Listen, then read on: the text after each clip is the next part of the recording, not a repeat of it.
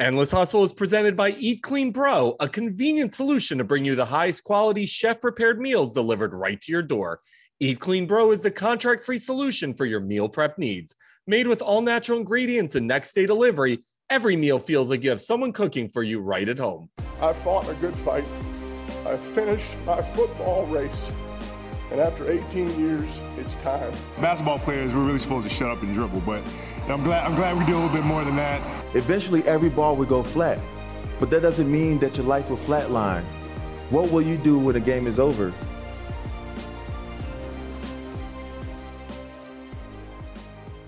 Hello, Endless Hustlers. It's episode 95 of Bro Bible's Endless Hustle.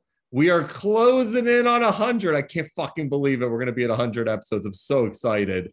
This is a banger of a good one, by the way. Can't wait to share our two guests this week. I'm your host, Arthur Cade, as always. Our guest this week, one of the funniest ladies in show business. She made her bones as a reality star on Bravo's Summer House. She then hosted Bravo's Chat Room. And now she is on tour with her Housebroken tour. She's also become one of the funniest and just best follows on social media. It's Hannah Berner. My voice broke. Hannah, that's how excited I am to have you on the show. For those who haven't stuck along with Endless Hustle since the beginning, I mean, we are 95 episodes old. Hannah's now a friend of the show. This was her second appearance and was absolutely electric. Yo, this girl is just fucking funny. Loved you, Hannah. Thanks for a great time on the show. Make sure to check her out on the Housebroken tour. And our other guest today, Rob Dyrdek, the legend, the man, the myth, the legend. Ridiculousness, Big and Rob, one of the most successful moguls in show business. I mean, I don't know what Rob isn't doing, but if he isn't, he's going to figure out how to do it. And by the way, after you listen to this interview, you're going to have such maximum respect for Rob Dyrdek. Yo, one of the smartest people on the fucking planet. I dropped like 3 fuckings already at the top, and I'm usually pretty clean at the top and then drop them in the interviews. But like, this tells you how excited I am to have these two guests. So let's kick this thing off. Our first guest, the one, the only, Rob Dyrdek.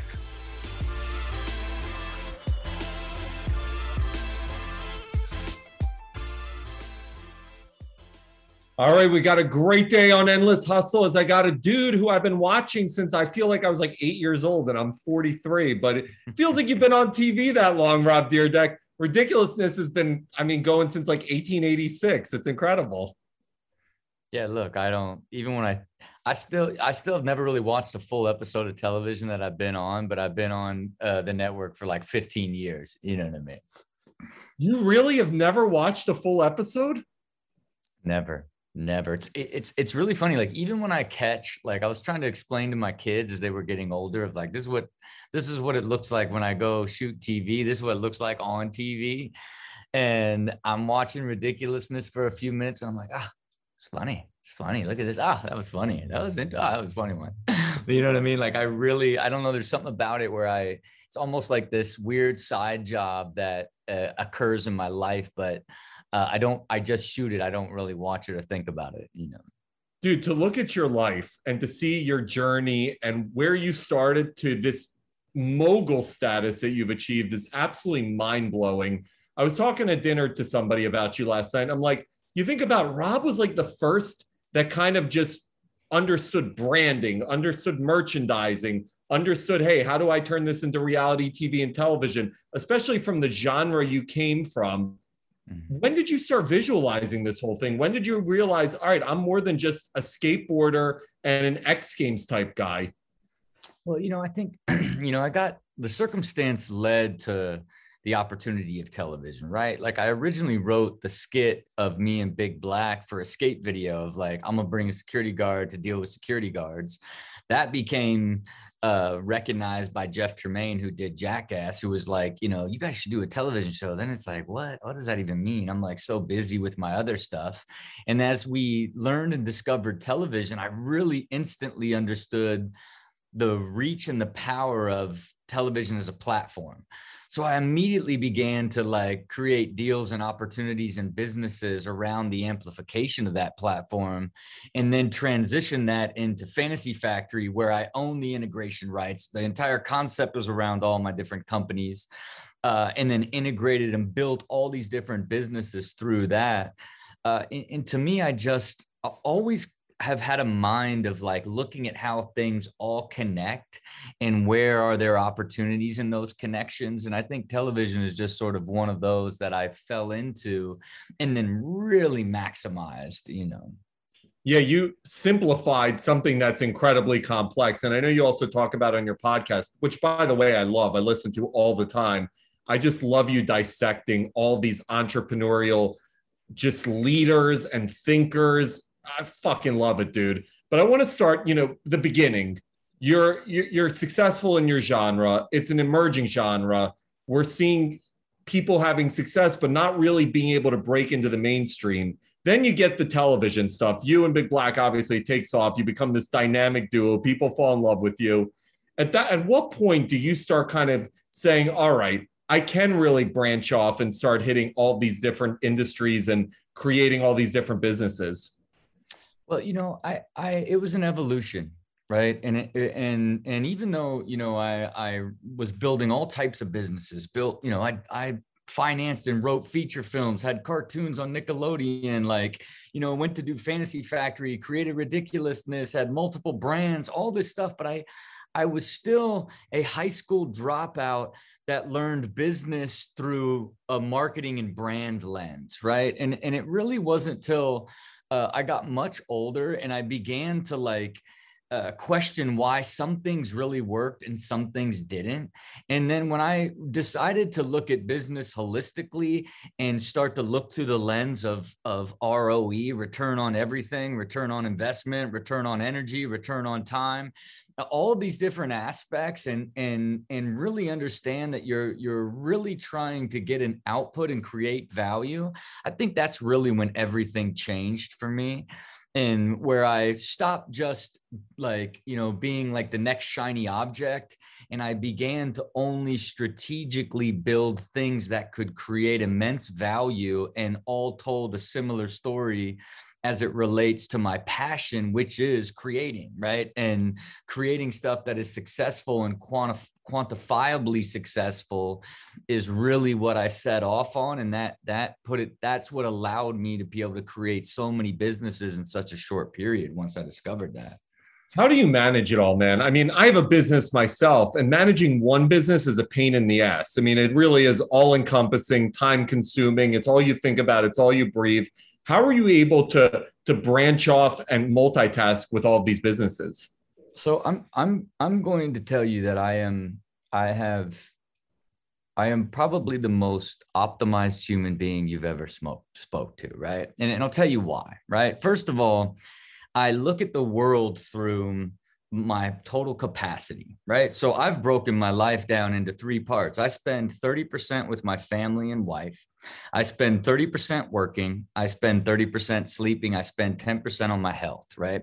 Uncompromised.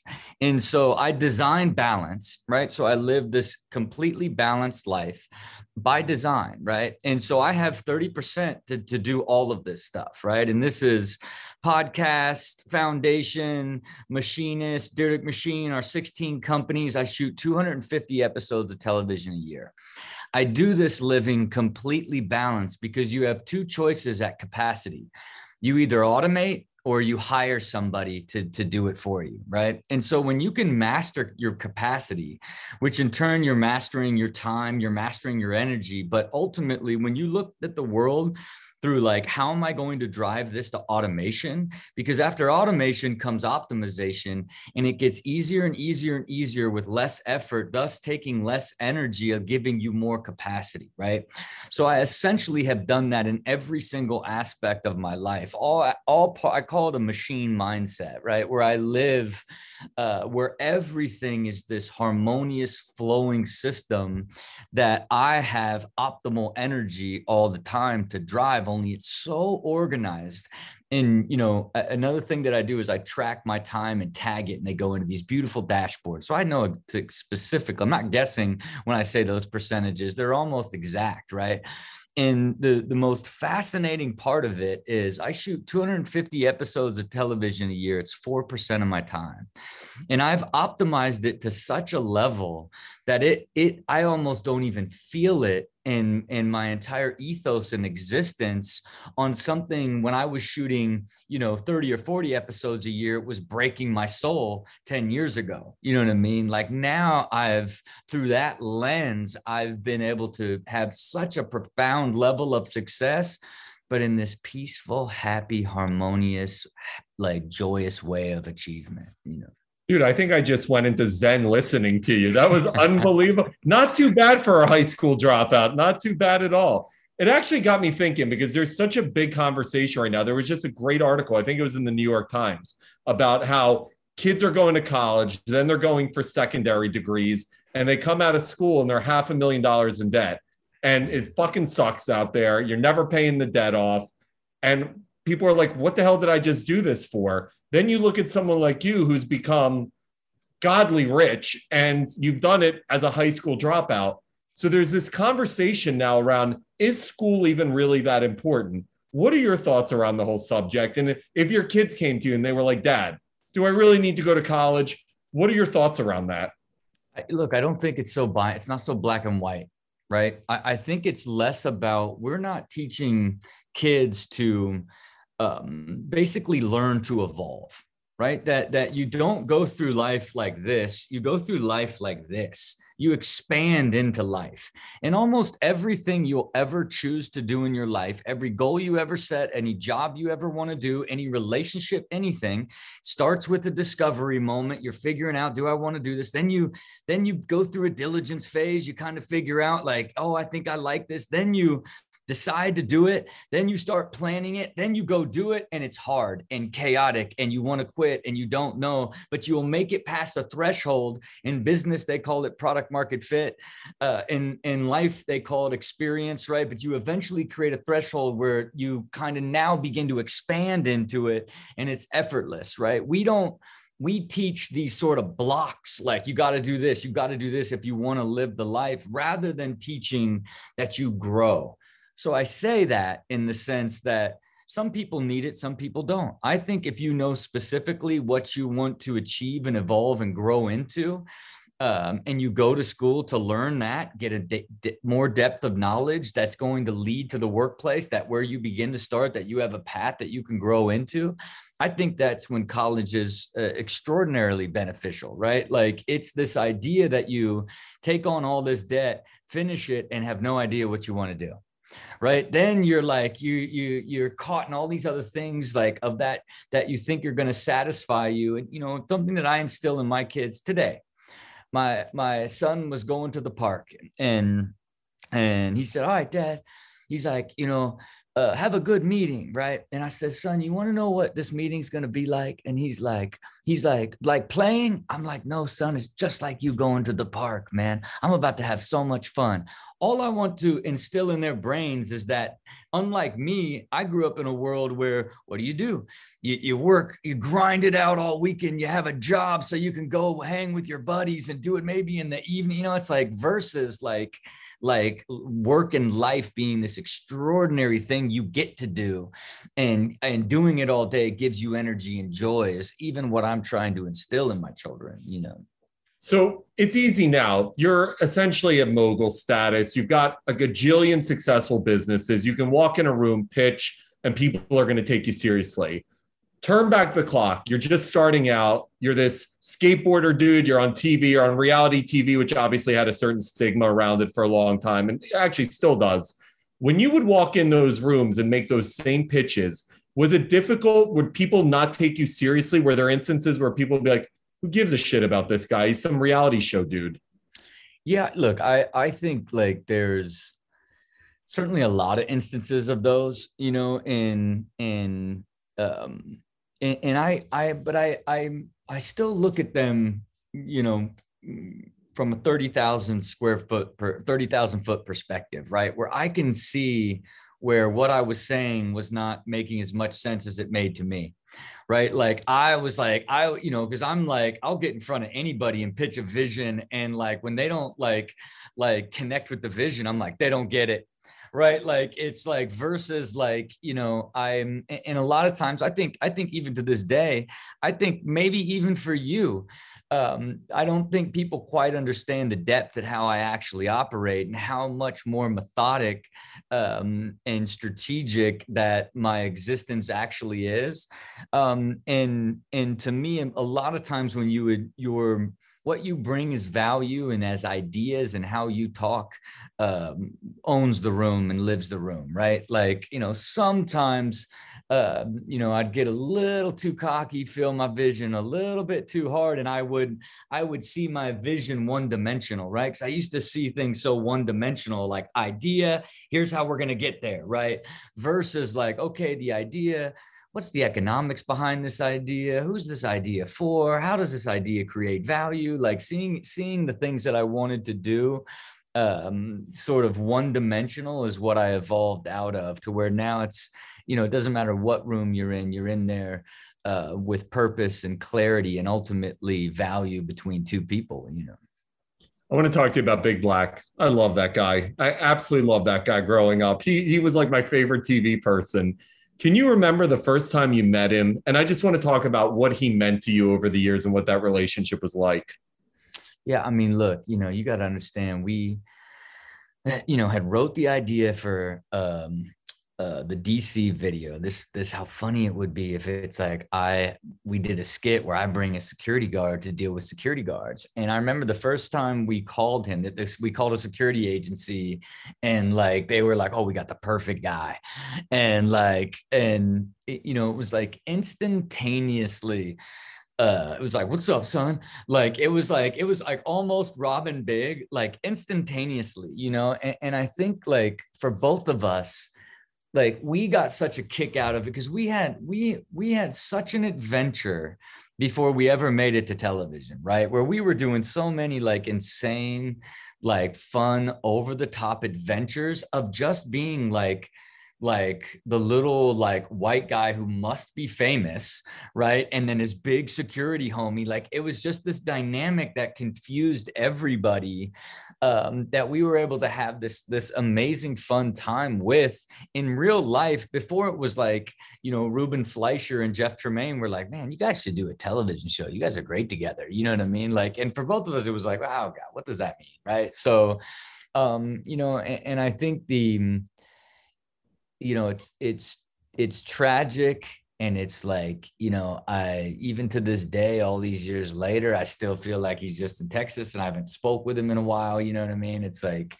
it's the idea that like, you know, it is an exchange of trying to make each other laugh in a 10-minute phone call. It's just it's this weird back and forth of it's just driving each other to laugh till one finally breaks. And like, okay, you know, like with the one zinger that did it, you know, so super grateful and thankful, you know, because think about it, it goes way beyond a friendship and a brotherhood and an experience, but he's instrumental in basically changing the trajectory of my existence. You know what I mean? It's just such a bigger, like cornerstone to the evolution and opportunity in the life that I live today that just wouldn't even be possible without him. You know? He was such a likable guy. I mean, there was something we all had, and it didn't have to be a Big Black in terms of what he looked like or what, but we all have that guy in our life. It's like the brother from another mother, you know what I'm saying? Yeah. And it's like, yeah.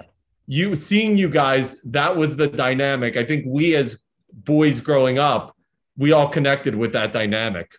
Yeah. Yeah, no doubt. It was, we got into some really, really funny situations, man. And I always, you know, I always loved that he was, what made it so great is I would come up with these just wacky, crazy, over the top idea. And he was always down to like, all right, let's do it. Right. Like, and that really, you know, is his willingness to like follow me into like no man's land, getting mini horses and, you know, going to shamans and all this crazy stuff really like pushed it to another level. How does Ridiculousness happen? Where does it begin? Is it a pitch you make? Is it MTV's developing and they're like, Rob's the perfect dude? How does it all come about? I mean, look, I read an article with Vinny DiBona and The Hollywood Reporter about the $500 million syndication business of America's Funniest Home Videos. At the time, we were in season 3 of Robin Big. And I could not, I loved what had just happened to me from television, right? Of like, man, look at this, like, level this has launched me to, but I shoot this in my house. Like, this is like, I gotta, like, I shoot all day. This is the most, like, grueling, like, I don't want to live like this, but I love TV. And I thought to myself, I need to do a studio show. Like, then, like, it's not at my house. It's not like invasive, it's organized and structured to where it's not a whole thing the whole time. And so, you know, I really put it together from, at the time we called it Money Shot. And because we were going to emulate kind of paying people for their best videos at the time. But it was fundamentally, I took America's Funniest Home Videos episode. I stripped out all the bad videos, and there's left with about 5 minutes. And then I segmented them up. And when I would take it into pitch, I brought in an Xbox, and I was fast forwarding and stopping and pointing things out and doing it almost like identical to what it is in the show today, like identical, and pitched it as like, hey, this is America's Funniest Home Videos. Like 75% of it's not even funny. Here's the best part of it. And this is what it feels like if you packaged them up and did it. And nobody was interested in it other than MTV. I was like, I thought for sure, like, you know, Fox, this is going to be so good to take on ABC, you know, like I thought it was really, and then even launching it and what it was like, never in my wildest years. I've shot 819 episodes. Never, even look at, you got to get to 100 episodes to syndicate, right? Like, and even though syndication is not something cable shows do, hey, no, never in my life would I have thought that, like, hey, 10 years from now, you're going to be shooting 250 a year, 6 a day, and it's going to somehow have this, like, it will take on like 4 lives. It will dip, be like it's going to go away, come back for a little bit, dip, and then all of a sudden explode again in season like 24, right? Like, it's the most, like, magical yet bizarre journey you could ever imagine. And by the way, now you have spinoffs. Like, I had Kel Mitchell on here with Deliciousness. You got another spinoff I just read coming out. I'm like, this fucker's building a whole franchise out of this. It's incredible. Yeah, no, it's adorableness with Snooki, all these, like, yeah, like messiness. Like, yeah, we've been shooting all these different ones. And again, I give total and absolute credit to Chris McCarthy, who runs the network. It's his vision. You know what I mean? He's like, let's do all these nests. You know, we were referring to it as like nest and test it. You know what I mean? Like, let's just try another one and do it and see what it is, you know, because ultimately, as effortless as it is for me, and it's this beautiful, you know, sort of improv comedy that I get to do, you know, it takes very little preparation. I've automated the system of how they even build shows and deliver them to me. And, you know, I freestyle the show straight through. It takes about 30 minutes. And, you know, I get there at 9 dressed, and I knock out 6 episodes straight and go, you know, straight home, try to be home by, you know, 3:30. And the beauty of that is then I space it out. I shoot every, you know, 2 to 3 days and shoot 3 or 4 times, then take a few weeks off. So it also has this beautiful cadence and easy to manage from a pace perspective, but can't do it forever. Yeah, man. Look, when I'm 47 years old, and I was like, when I was 38, I'm like, I cannot be on MTV at 40. This is getting ridiculous. You know what I mean? Then when I sort of repositioned what the opportunity was for me as it was related to building a business to be acquired through my system, I was like, well, my greatest advantage in business is I already have a television show.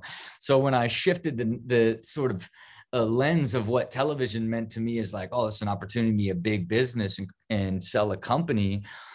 Then it changed my positioning of television to me. And then all of that together made it just explode even more, sold the company. Now I'm in an earn out. So it's like, okay, I'm going to do as many as I can because I, you know, basically get to double dip. I get paid as an earn out from an acquisition and as talent.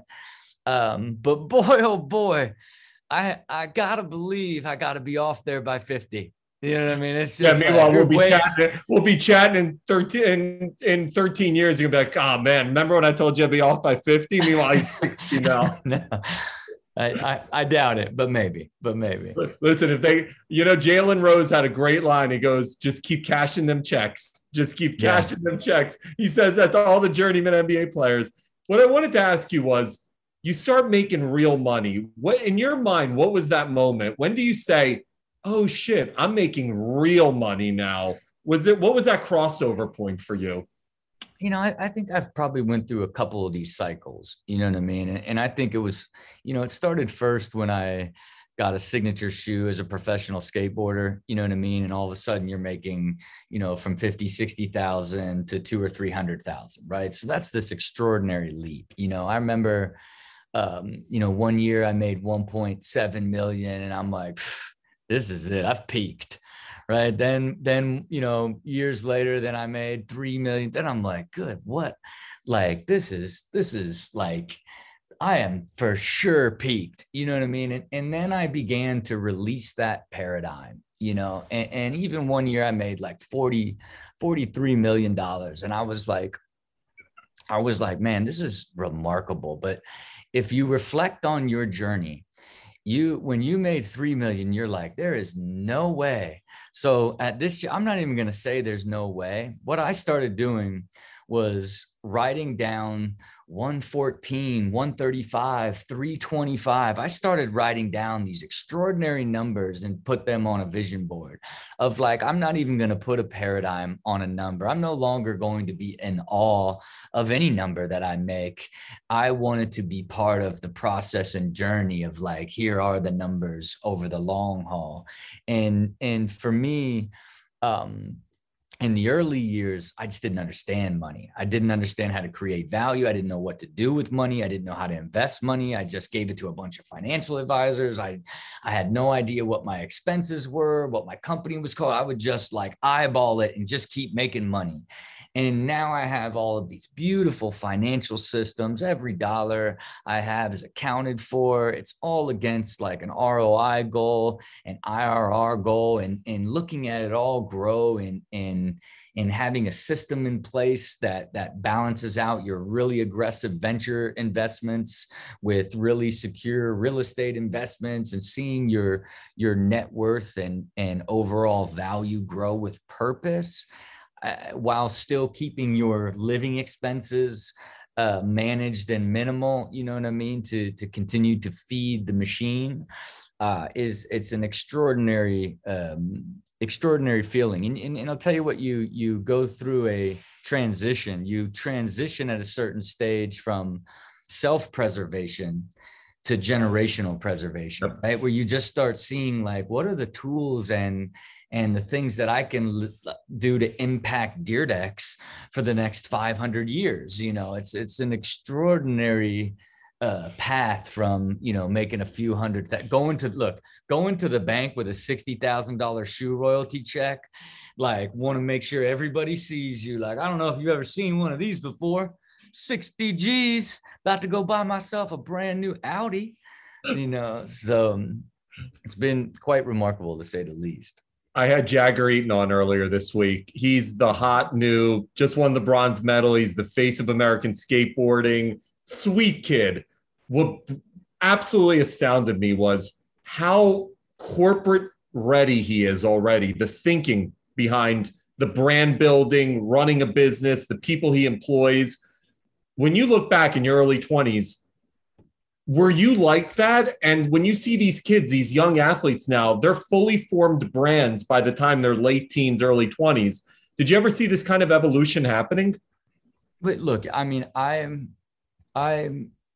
I was someone who like used to say I'm a business. It was really weird when I was like 17. Like I would track all my finances and be like, I'm the brand, because that didn't exist back then. But I always had that sort of lens of like wanting to create that. But it was also how I was raised, right? Since I was raised, I like to say I was raised by entrepreneur wolves, because all the people that were my peers all started companies, different skate companies around me. So I just was like, okay, obviously I got to start a skate company as soon as I can. First thing I did when I moved to California.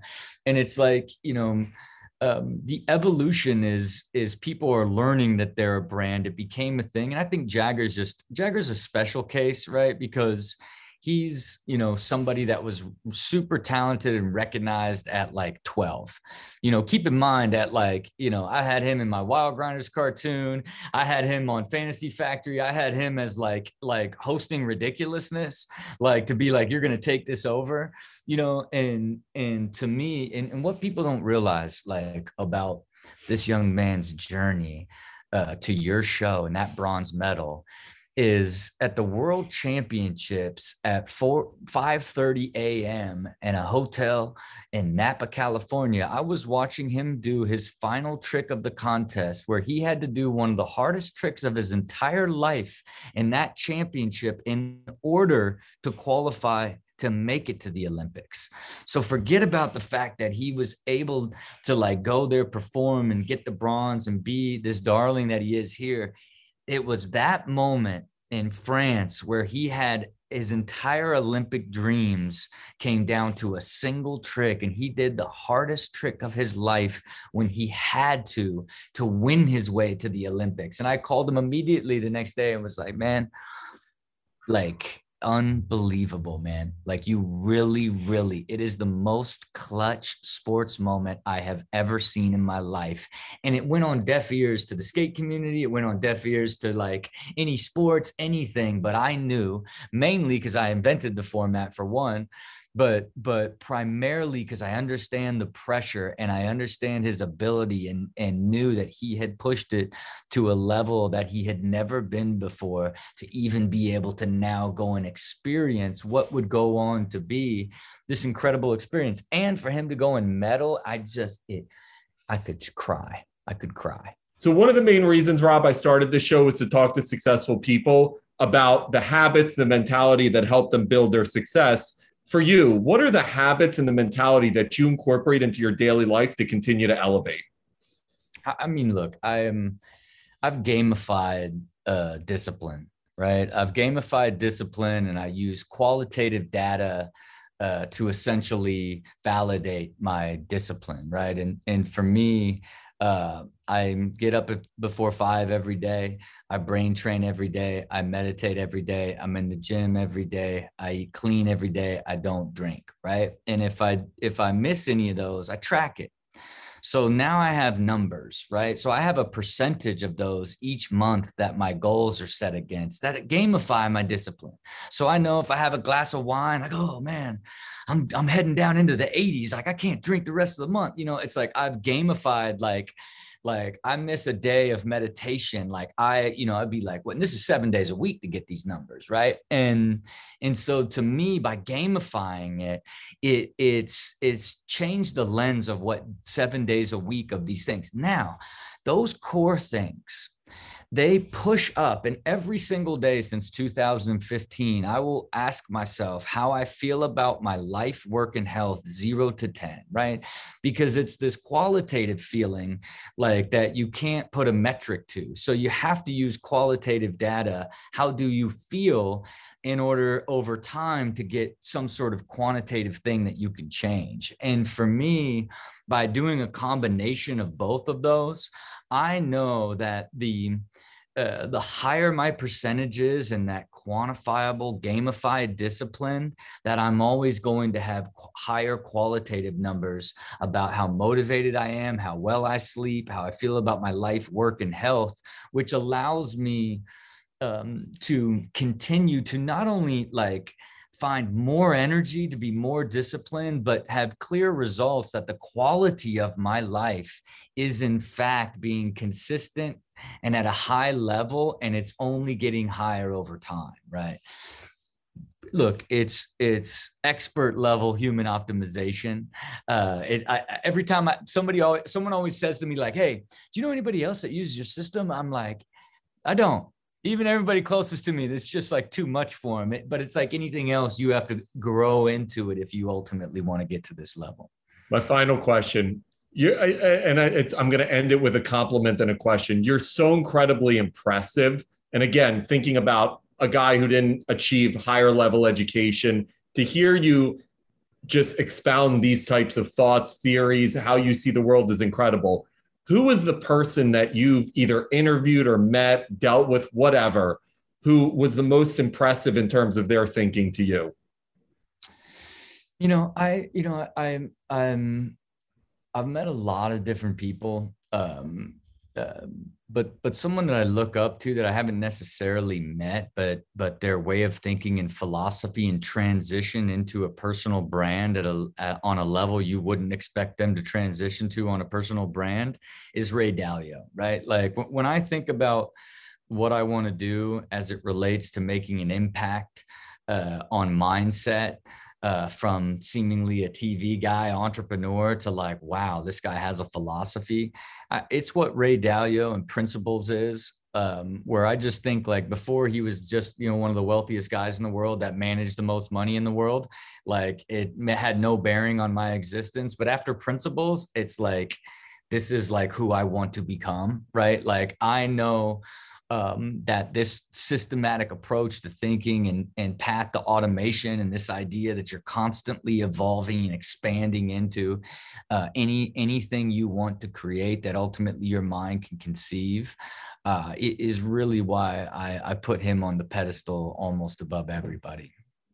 Bro, this was awesome. Thank you so much for your time, Rob. I knew you were an impressive dude, but just to hear you again share this off the cuff and it's easy to understand why you've achieved the success you've achieved.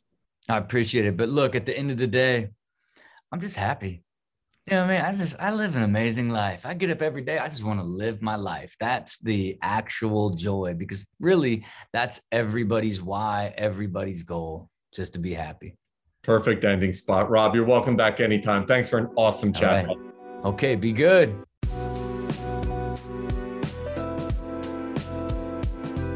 All right, folks, that was Rob Dyrdek. Usually I'm like plugging whatever they're plugging. I'm not even sure what Rob was plugging. He's got like 88 projects. So just go to like Rob's social and follow the 800th episode of Ridiculousness. I'm not even kidding. It might be at 800 episodes at this point. Ridiculousness, obviously all the different businesses he's focusing on. Dyrdek's the man. And I was so blown away. You guys could probably hear it in the interview. I was just so blown away by how brilliant this dude is. I mean, what a genius. Our next guest is no slouch herself, absolutely brilliant comedic mind, electric on the mic, and is quickly becoming one of the just fastest rising stars in stand-up. Summer House was a monster. She just exited. Chat Room was a monster. She just exited. How many people leave Bravo and decide to kind of go at it on their own? This is what Hannah Berner did, and we're talking all about it. She's also good friends with Alex Cooper from Call Her Daddy. We're talking all about that. We're just talking everything. I love this lady. This is someone who, like, outside of just having her on the show, I could see myself being friends with. So I think you guys are going to love this interview as much as I loved it. Here she is, Hannah Berner.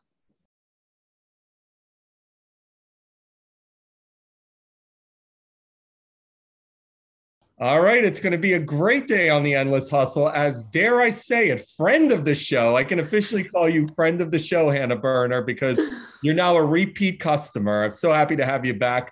And man, your life has changed a bit since the last time I saw you. I like to make sure things are never boring, but it's an honor and privilege to be back. Arthur, thank you for having me. And we have updates. We do. Updates. First of all, you're like Miss Stand-Up Comedian over there now, going on tour. Congrats, Housebroken tour. So thank you. How cool is it to be out on stage performing for people and building this stand-up comedy aura? I mean, I feel like, I hate saying it, but being in the flesh has been so healing since being stuck inside just on our screens for so long. And I think, you know how it is, like dealing with the media, dealing with reality TV, dealing with podcasting, like it's a lot. And for me to be like, okay, let's take a break and let's just like go on stage and talk to people and say our thoughts, unedited, unfiltered, has been like what I needed right now. You've left Bravo. So I got to talk to you all about that. So first of all, most people fighting to get on Bravo. You went the opposite direction. So walk me through that decision-making process. How did that all come about for you? Well, I do think that Summer House is a show that when I was 26 and single and liked to party, it was perfect. It was ideal. And I do think a huge part of it was I did have a tough season. And then I also got engaged off camera, and it kind of set the mood for maybe this isn't a good fit anymore, where, you know, I'm with a 45-year-old sober comedian. And I don't think it's the direction that the show wanted to go in necessarily. And I think that it's like, it's a transition that in the entertainment world, like reality TV is like this drug, like you immediately get all these followers. Like you literally I peed in a hot tub and I got like tons of followers, and you get paid and you feel yourself. And then it's like, but it wasn't ultimately like a long-term plan for me. And it gave me a great platform, but now I'm like, oh shit, I want to find something that I could do for a long time that I love to do. And comedy's always been like yelling my name. And I was doing stand-up right before I had a stand-up tour ready to go right before quarantine hit. And then this summer, I'm like, wait, my summer's open. Things are opening up. I'm like, let's travel. So that's what I'm doing. I can't imagine how hard a decision that was, because like you said it perfectly, it's a drug. Everybody fights to be on Bravo. You're never going to win an Oscar on Bravo. But that being said, you're right. There's a popularity. There's a cool factor. There's people stopping me at the supermarket and being like, oh my God, I love you on whatever show you're hosting at that moment. No, they treat you like the Beatles. I was joking. I was joking with Michael Rappaport on his pod, because he was like, I could see John Travolta walking down Madison Avenue in the 70s, but if I saw Sonia Morgan on the Upper East Side right now, I'd lose my mind. Who gives a fuck about John Travolta? But like, there is this weird connection that people get to you as a reality TV person. But I saw the great in reality TV, and I saw the ugly, and I was kind of like, okay, I saw it all. And at this time in my life, for the health of my relationship and my mental state, I think comedy is my next step. Yo, that's such a gangster decision-making product. Like, talk about like, it wasn't that smooth. It wasn't that smooth or easy or gangster, but I appreciate it. It's like went from peeing in a tub. It was chaotic. It was chaotic. I have chaotic energy. That's what I'll say. Because yeah, it wasn't like a smooth, easy thing that I went through. And every now and then, you know, I'll have FOMO, or like I miss my friends on the show. But I also know that like sometimes for you to get to the next stage that you want, like you have to close some doors for other ones to open. Were people around you, were they like, Hannah, you're an absolute effing idiot? Or were people supportive? Like, what was the reaction in and around your circle of friends and family? Well, to be honest, my parents were always very supportive of reality TV. But when I told them I'm not going back, they were like, oh, thank God. Like, they were just like, for the family's sake, thank you. Like, they just worried about me a lot, because it's not a, it's an emotional roller coaster, and you're very vulnerable putting your life out there. And I think reality TV, like first season, people get to know you. Second season, you know, things get a little deeper. And then my third season, it was like, I was locked in a house, and the drama was just like insanity nonstop. And I do think that once you get in a relationship, you have to make different decisions about your life once you have someone you really, really care about. By the way, you also have other shit going on, which is huge, because you have two super successful podcasts, which generate huge, huge fucking numbers. You've obviously got the stand-up tour, and I've been following it on Instagram. I'm like, people are actually showing up to see Hannah. This is fucking great. So I get two reactions. I either get, hey, we're so excited to see you. Like, we didn't have high expectations, but you're really funny. Or people, and I want to be like, stand up. So I did before Summer House. Like, I'm actually not good at reality TV. Like, I'm not good at it, but, or I'll just have people who have been following me beforehand, because people knew me from like my memes and tweets. People forget about that. Like, I was a comedy video producer before I started Summer House. By the way, this is a whole thing I wanted to explore with you that we didn't explore in our last chat. Your Instagram is freaking genius. Like, you had that whole Jamie Lynn Spears thing, and I was dying. I think I played that thing like 85 times, or was it Britney Spears' dad? Either way, it was like, you literally, I forget who it was. It was one of the Spears, and it's like my reaction when I see a Spears. Jamie Spears. Yeah, I bet there was this thing on TikTok that was, on TikTok that was like, if I saw a guy disrespect my friend and it's like a girl like, don't touch her, and I was like, oh my god, I have to do Britney's dad, and it went viral on TikTok. I get joy from like thinking of something that people are gonna just be like, I need to share this to my friend, I need to. So I just get this high, and it started going. And then I did another one, like when I see the judge of Britney Spears' trial, like, get away from her. But I try to find the funny and the like scary, painful situations going on. And I think what was hard for me is, you know, reality TV is very drama based, or when it's funny, it's like people are kind of making fun of you, and there's not a lot of room for like self-aware humor in it. And the reality TV fans also are not looking necessarily for humor all the time. Like they want to see the drama. So I'd go on podcasts, I'd like do all this stuff, trying to make people laugh. And reality TV people were like, where's the drama in this? What is she trying to say? Who's she trying to be mean to? Where's the shade?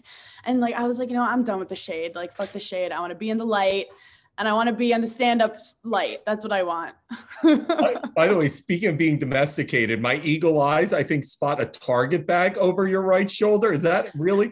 Like, oh, that is a Target bag. I'm not domesticated. That bag's been out on the table for a month because it's the clothes we're donating that we haven't gotten our shit together to donate. So let's not judge, but we do have a Target across the street. I was literally about to be like, you've taken the full jump into being housebroken. Like it's like, it's mom. Over. No, I'm so not. Well, the Housebroken tour is interesting. It took me a while to think of a name.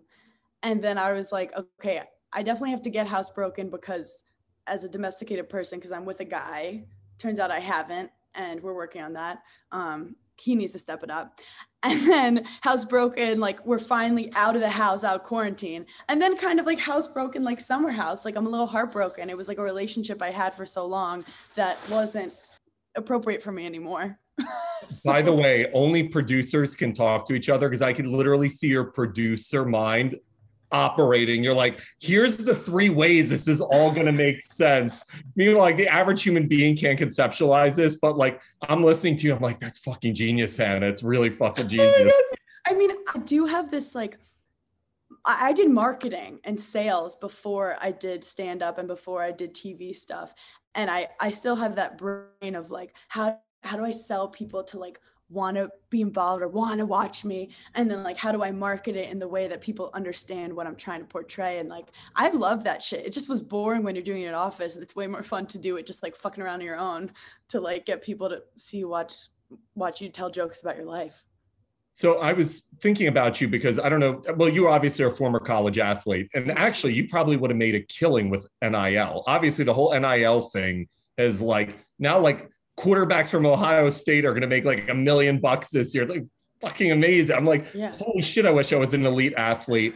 But you have this like monster social media following, and it's a whole different type of NIL. It's the influencer NIL. Mm-hmm. How do you leverage that? And you don't have to like discuss what you're getting paid per post, yeah, or whatever. Like I don't need the IRS showing up to your house, but how? I'm like, is the police on this? Right. How do you leverage that, and how like, for people who want to be influencers, how are you able to create a whole business out of that? Like, how does that all work? I actually love talking about this because people will like hate on people who do ads, but it's like, oh, like we liked your old content, when it's like my old content, if I could have done ads, I would have done ads. I just, no one was interested enough. But what happened is when you have a really authentic voice, it means you're going to have a certain type of people like you. And like, I have a demographic, and that's like, some Gen X, some like boomer, but like millennial women. And a lot of brands are like, okay, we need to target millennial women. How do we do it? And like my name comes up because it's like, okay, we could get through Hannah's podcast, through Hannah's Instagram. I have a very close following of like my followers. I feel like I'm talking to myself a lot of the time. They're funnier than me, they're smarter than me, they're just badass women. And not to generalize all of them as the same person, but like from a brand perspective, when a brand wants to sell to a demographic, they will find the influencers that have that demographic. And then if people are like, oh, influencers, I don't want to sell. I want to hustle and I want to do shit. And people are like, I am very picky about the brands I work with. If I don't use it, I don't sell it. I'm gonna tell you right now, if I think my followers will love it, I will share it with them. Like Do I drink coffee? No. But if someone's like, this is the coolest millennial up and coming coffee company, they're whatever, vegan, and they're like organic shit that they would, like, who knows? I will do it. And I will tell people. And I think because I'm honest and open, and I like finding humor in my advertisements, it's like, I love branded content. When I worked at Betches, my job was to, a company want to work with us, and I pitch a funny video that I could put them in. And then I realized I could do that for myself. So some people comment and they just like to see how I make the branded video funny. I did a whole like thing for Vagisil, and I did a whole smelly vag, what are they putting on you or something, instead of smelly cat from Friends. And like, I just have so much, and I pitched it to them and they were like, that's insane, but perfect for what we wanted from your page. So I just find different.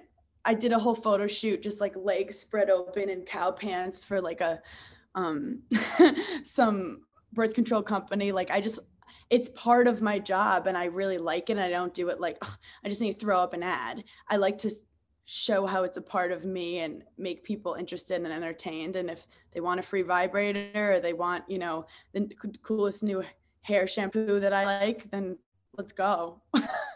How many companies do you have hit you up a day? Is it you going out and finding them? Is it like you get 10 emails a day and you're kind of picking through who makes sense? How does it all work for you? So I thrive in being creative, and logistics stress me out and all that stuff stresses me out. So I'm at the point in my career that I have a manager where they get all my incoming requests. And then they vet it, and then they say, okay, Hannah, we have this or this or this of brands that want to work with you. But I do think I've been working with so many sex toy companies, because I think a lot of like influencers are like, oh, that's like really off brand for me or whatever. And I'm talking about my vagina anyway every day. So I feel like I found this kind of niche of sex toys, of like female empowerment, to talk about like female pleasure and like the orgasm gap. And like, I'm learning a lot about women and what they need in general based on what brands are trying to fill for them. No pun intended. So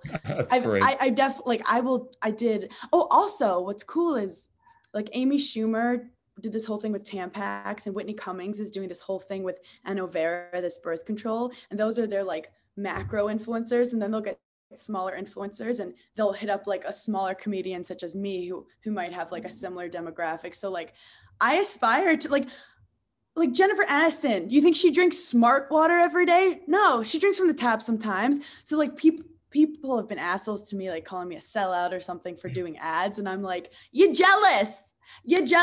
I'll get your coffee for you though, but keep your jealousy to yourself. You're like, this Target shit behind me is expensive, I got to pay for it somehow.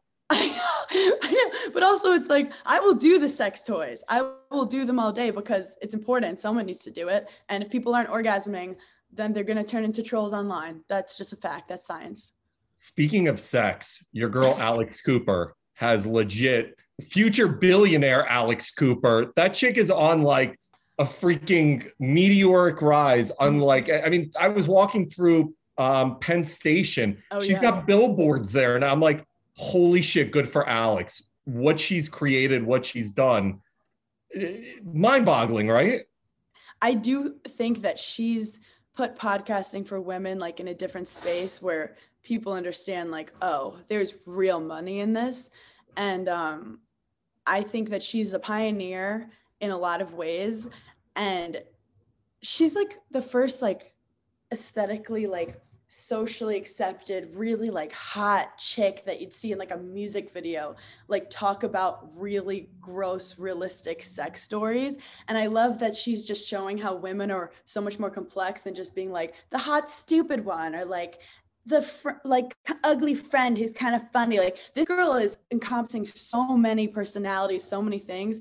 And she's also one of the hardest workers I've ever met. Like, when I go on Call Her Daddy, I've done it a couple of times, we have like a meeting before, brainstorming. Her editing process is fucking insane to make sure it's as like hot and like tight and just like ba ba ba ba ba, just constant good energy. So yeah, I just think that I'm lucky to be her friend, and she's the kind of person I want to surround myself with in this industry of like badass women. How much of a bump? Because so I call last summer, not this summer, but last summer, the summer of Alex, because us middle-aged men got so encompassed in the Portnoy, Alex, Call Her Daddy drama. So this is how bad it got. I think it was Memorial Day weekend. I'm at my buddy's $2 million mansion in South Jersey. Us grown-ass men are sitting on the couch. On the big screen, we're putting Alex's YouTube video explainer. And we're sitting there and I'm like, I actually put on my Instagram. I'm like, this is what it comes to. I'm literally like, this is like riveting. I'm like, this is Oscar winning shit for us. And so it became the summer of Alex. And I listened to maybe a few episodes of Call Her Daddy, but I became so riveted with how genius she is, because I would always tell, I'd have friends who would be like, oh, any girl could do that. I'm like, you have no understanding. Her ability like to communicate the voice of a generation through herself and understand how to manipulate her experiences almost in a Seinfeldian-esque operatic tune. It's just, it's brilliance. It really is. And only, again, producers and people who do this for a living can really understand how good she is at what she does. But so it became the summer of Alex. So when I saw, I was telling people, I'm like, you guys understand, she's going to have tours. She's going to have a bigger deal. This is the beginning. And then she signs a $60+ million deal. But for you, when you go on Call Her Daddy, and I didn't realize the true breadth of that audience, because you go to the Hamptons, you go anywhere, you're literally like Call Her Daddy's booming from everywhere. What does that do for you? Like, do you get a bump in followers, or do people even know you now more for Call Her Daddy than they may know you for anything else? Like, how does it all work to be part of that brand in any way?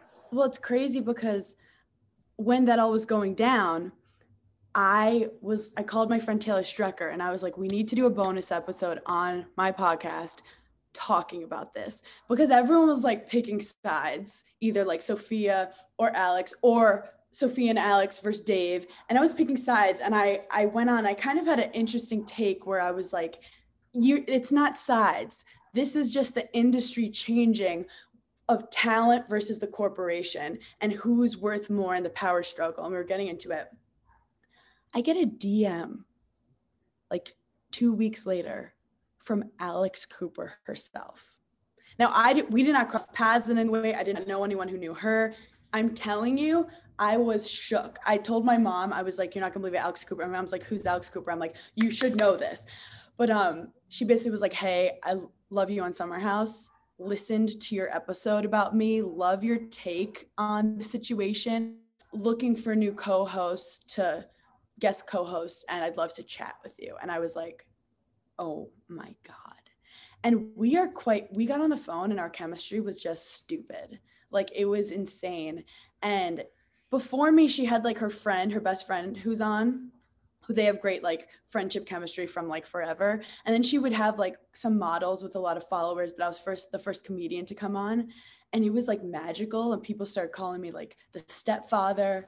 And let's just say that she's been a huge part of like my Instagram grew, my podcast grew, people see me live on tour saying we're Call Her Daddy fans. And I was on it for probably like 3 or 4 episodes, because we'd record for 3 hours and sometimes she'd do 2, she'd cut it down to 1, just like the best parts. So like, and she's still like, we're still close because she moved to LA, but we still talk all the time. And she's really just supported me, and she doesn't even understand like how big of a kind of support system she's been. Like, I'll tell her, I'll be like, Alex, like, it's because of you that I got this jump or this. And she's like, shut up. No, listen, you guys are the new breed of celebrities, especially for young women. I cannot tell you, like, I get everybody on this show. In the last few weeks, I'd had everybody from Matthew McConaughey to Dana White to Ice Cube. I see. I'm like, oh my God, why is he interviewing me? No, I'll get more of a reaction to having you on the show. I swear to God, like, I'll be at like the Public Hotel or Mr. Purple. They'll be like, who'd you have on? If I drop Hannah Berner, they're just going to be like, girls will be like, oh my God, what's your number? This is the benefits of being a single guy. And this is my American Express card. So helping you get pussy? Sure. It's so funny though, because my fiance, now he just has like a ton of really hot millennial girls who come up to him after his comedy shows who knew. He's like, I've never had more attention from single millennial girls before. And I'm like, you're welcome, but too late. You're there. So, I mean, you're there, you, Alex, it's this new breed of like, I don't even, it's not even celebrity anymore. It's just, you are the fathers for this whole group. It's incredible. But what's interesting to me is that Alex is actually creating her own version of reality TV, because she has these vlogs that are really well done and funny and well edited. And then she's exposing her life on this podcast. And then like you're hearing of the real drama going on in press. So like she has her own reality TV show just through different mediums that she's in control of. It's genius. And she's the main character and no one's fucking with her shit. And if they do, she changes the narrative to show what went on with her. So it's actually like, it's like reality TV, but more real and more like, it's authentic. It's authentic and it comes in like, it's not just 40 minutes once a week with a big network. So I think that she's changing the game for a celebrity, but it takes real balls to put herself out there the way she does. But because she's in control, she's able to do it in the most artful, entertaining, like beautiful, chaotic way. You know, one thing I was thinking about, and this is something both of you have in common right now, you're obviously engaged and she has a serious boyfriend, but I always think about a big part of your humor, both of your humors, was that single women could connect with you guys because you were single. You were essentially like living the hijinks, the real hijinks, and being able to communicate to single women, here's what it's really like. I feel you. I know your pain.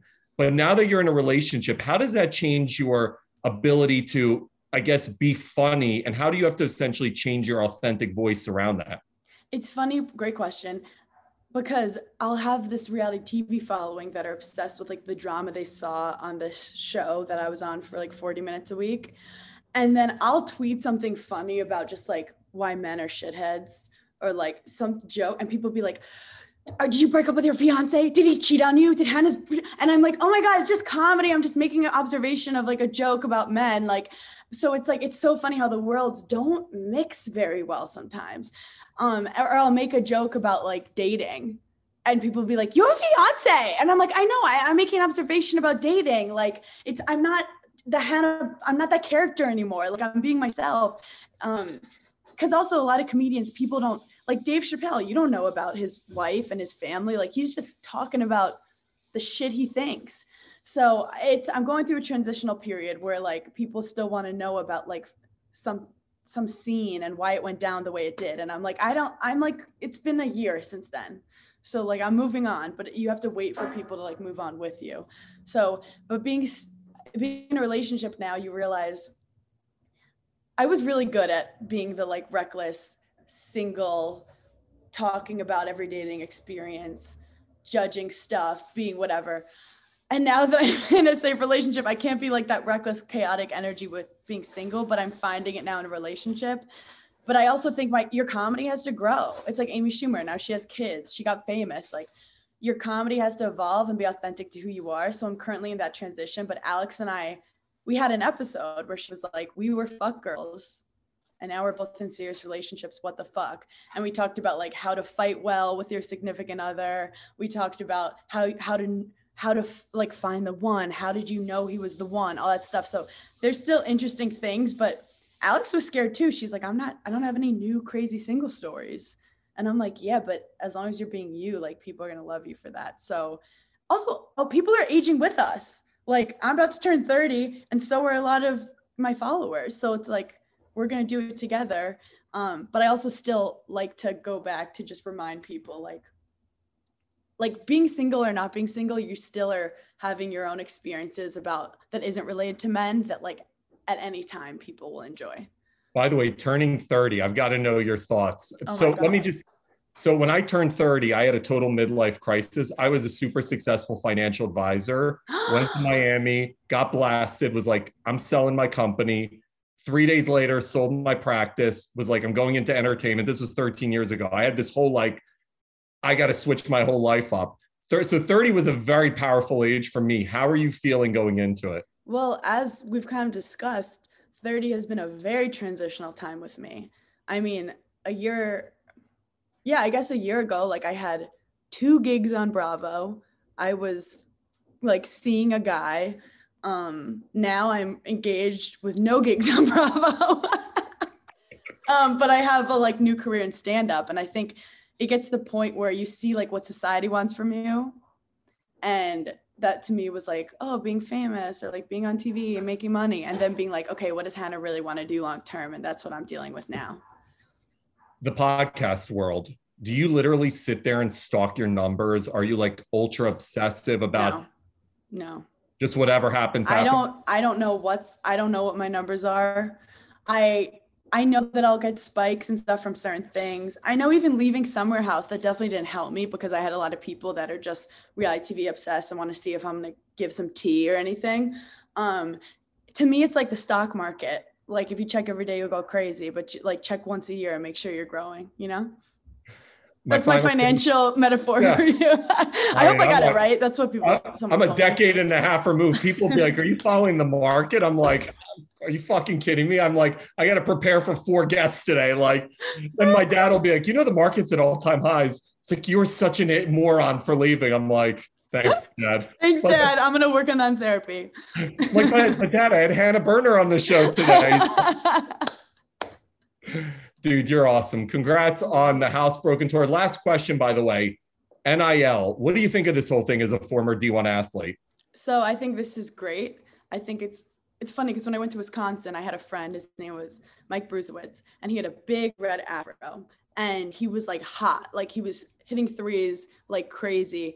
And they started to sell red afro wigs in the stadium, and everyone was buying the wigs of his hair. And I was like, this is crazy that this kid is like, because they're getting a little stipend, but like, this is straight from him. Like, this is him creating this. And then like the coaches are getting paid millions, and there's just such a big discrepancy.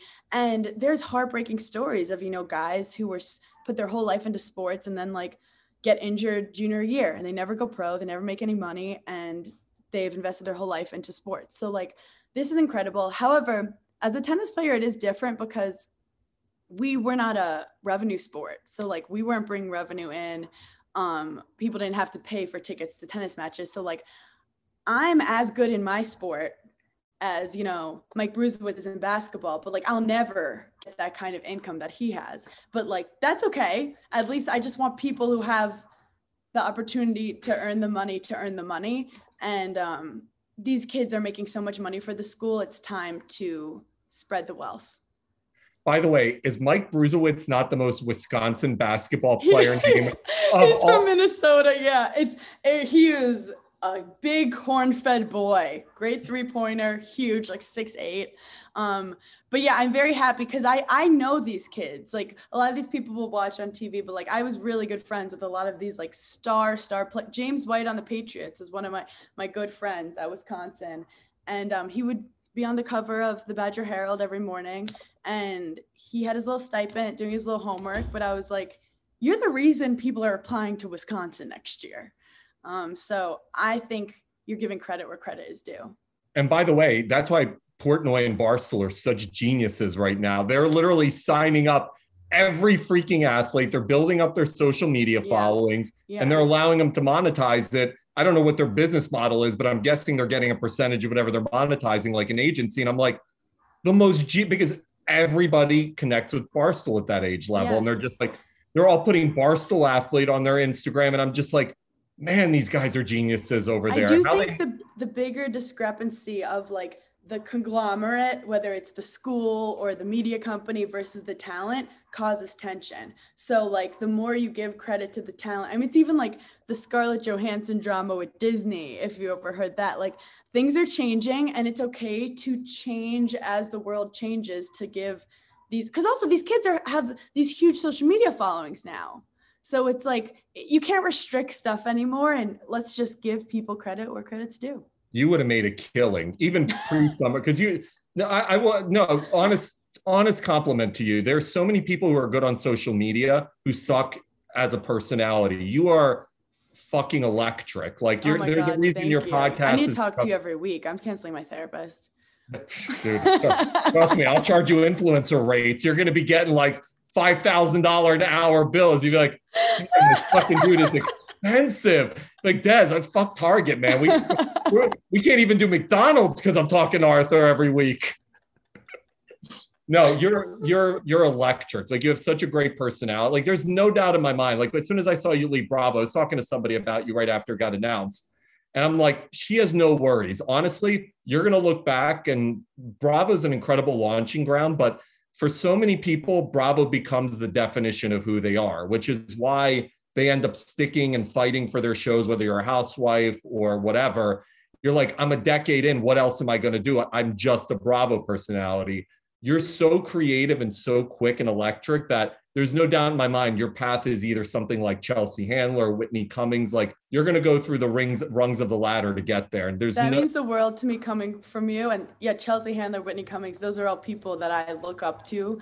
Chelsea Handler, her talk show was game changer for me and like made me want to do comedy. So and by the way, walked away from it, and everybody thought she was nuts for that. And then she's like, oh, by the way, there's an 8-block long line for my next book. Oh, and by the way, I can sell at Madison Square Garden when I feel like it. So there's no doubt in my mind. As soon as I saw it, I was like, Hannah's not one of the ones who had to depend on Bravo. So you're gonna fucking kill it. I appreciate you. Thank you. I'm going to say that into the mirror tomorrow morning when I need it. Yeah, by the way, we're going to keep this tape because in 10 years when you are Chelsea Handler, I'm going to be like, guys, her managers, 10%, do not forget. This was all my due. I hyped her up. Nobody else. You're awesome, Hannah. You're welcome. Honestly, you're welcome back anytime. Oh my God. Thank you so much, Arthur. Thank you for having me. I can't wait to watch this when it airs. You're the bomb. Congrats. Housebroken tour. Go see it. Where can they find the dates? Oh, yeah. Go to hannahberner.com and you get all the dates. I'm all over the place. And the show, I always find great openers, and then I'm doing like 50 minutes of material. And it's a lot about my life, and it's a lot of giggles, I promise. One last question I forgot. I've asked all stand-up. I just had Eliza Schlesinger on. She had the best answer, by the way. But when you bomb, how do you handle it, and how do you know? Going on the court with tennis is very clear whether you win or lose. Where stand-up, it's creative. It's all your perspective on things. So when things don't go well for me on stage, I always just see it as a learning opportunity. And I don't think that any audience owes me anything. And I just need to learn what I did wrong so I don't do it again. So when I bomb, I'm just like, okay, maybe don't try to close with a new joke, you idiot. Noted, don't do that again. So I'm positive self-talk, because you could tell yourself you're not funny. But there's enough people on Twitter saying that. You have to be there for you and be like, let's learn from that. You know, you're funny. You didn't trick. That's the athlete's mentality. Normal people be like, I'm fucked. I'm going back to being an accountant. What did Eliza say? Eliza said, so she had a great story where she walked off her worst bombing. She walked off stage and she just was like, I pretty much curled up in a corner and started crying. And then someone came up to her and they're like, what are you crying about? And she's just like, you know, this was awful. Am I really meant to do this? And they're like, your cab's waiting outside. Go catch it. It's time to get out of here. And she's like, it was a moment of, I got to brush this off. Tomorrow's another day. And she essentially treated it like that moving forward, where she's like, on to the next, didn't connect. It is what it is. Well, New York also, like, I'll do 3 sets in a night. So I'll do an outdoor patio that like there's like a garage next door, and you just hear the garage and you're talking over it, like just crazy shit that I'm not gonna take personally that the show didn't go well. And then 10 minutes later, I have a spot downstairs and I'll kill. So like one second I'm the worst comedian that ever lived. The next second I think I'm the best. So she's so right. You're only really like as good as your last set if you let that affect you. You're the bomb, dude. Good luck with everything. I can't wait to have you back again soon. And Housebroken tour, go to hannahberner.com. Thanks for jumping on, Hannah. You're the bomb. Thank you, Arthur. You're Later, the bomb. Girl. Bye.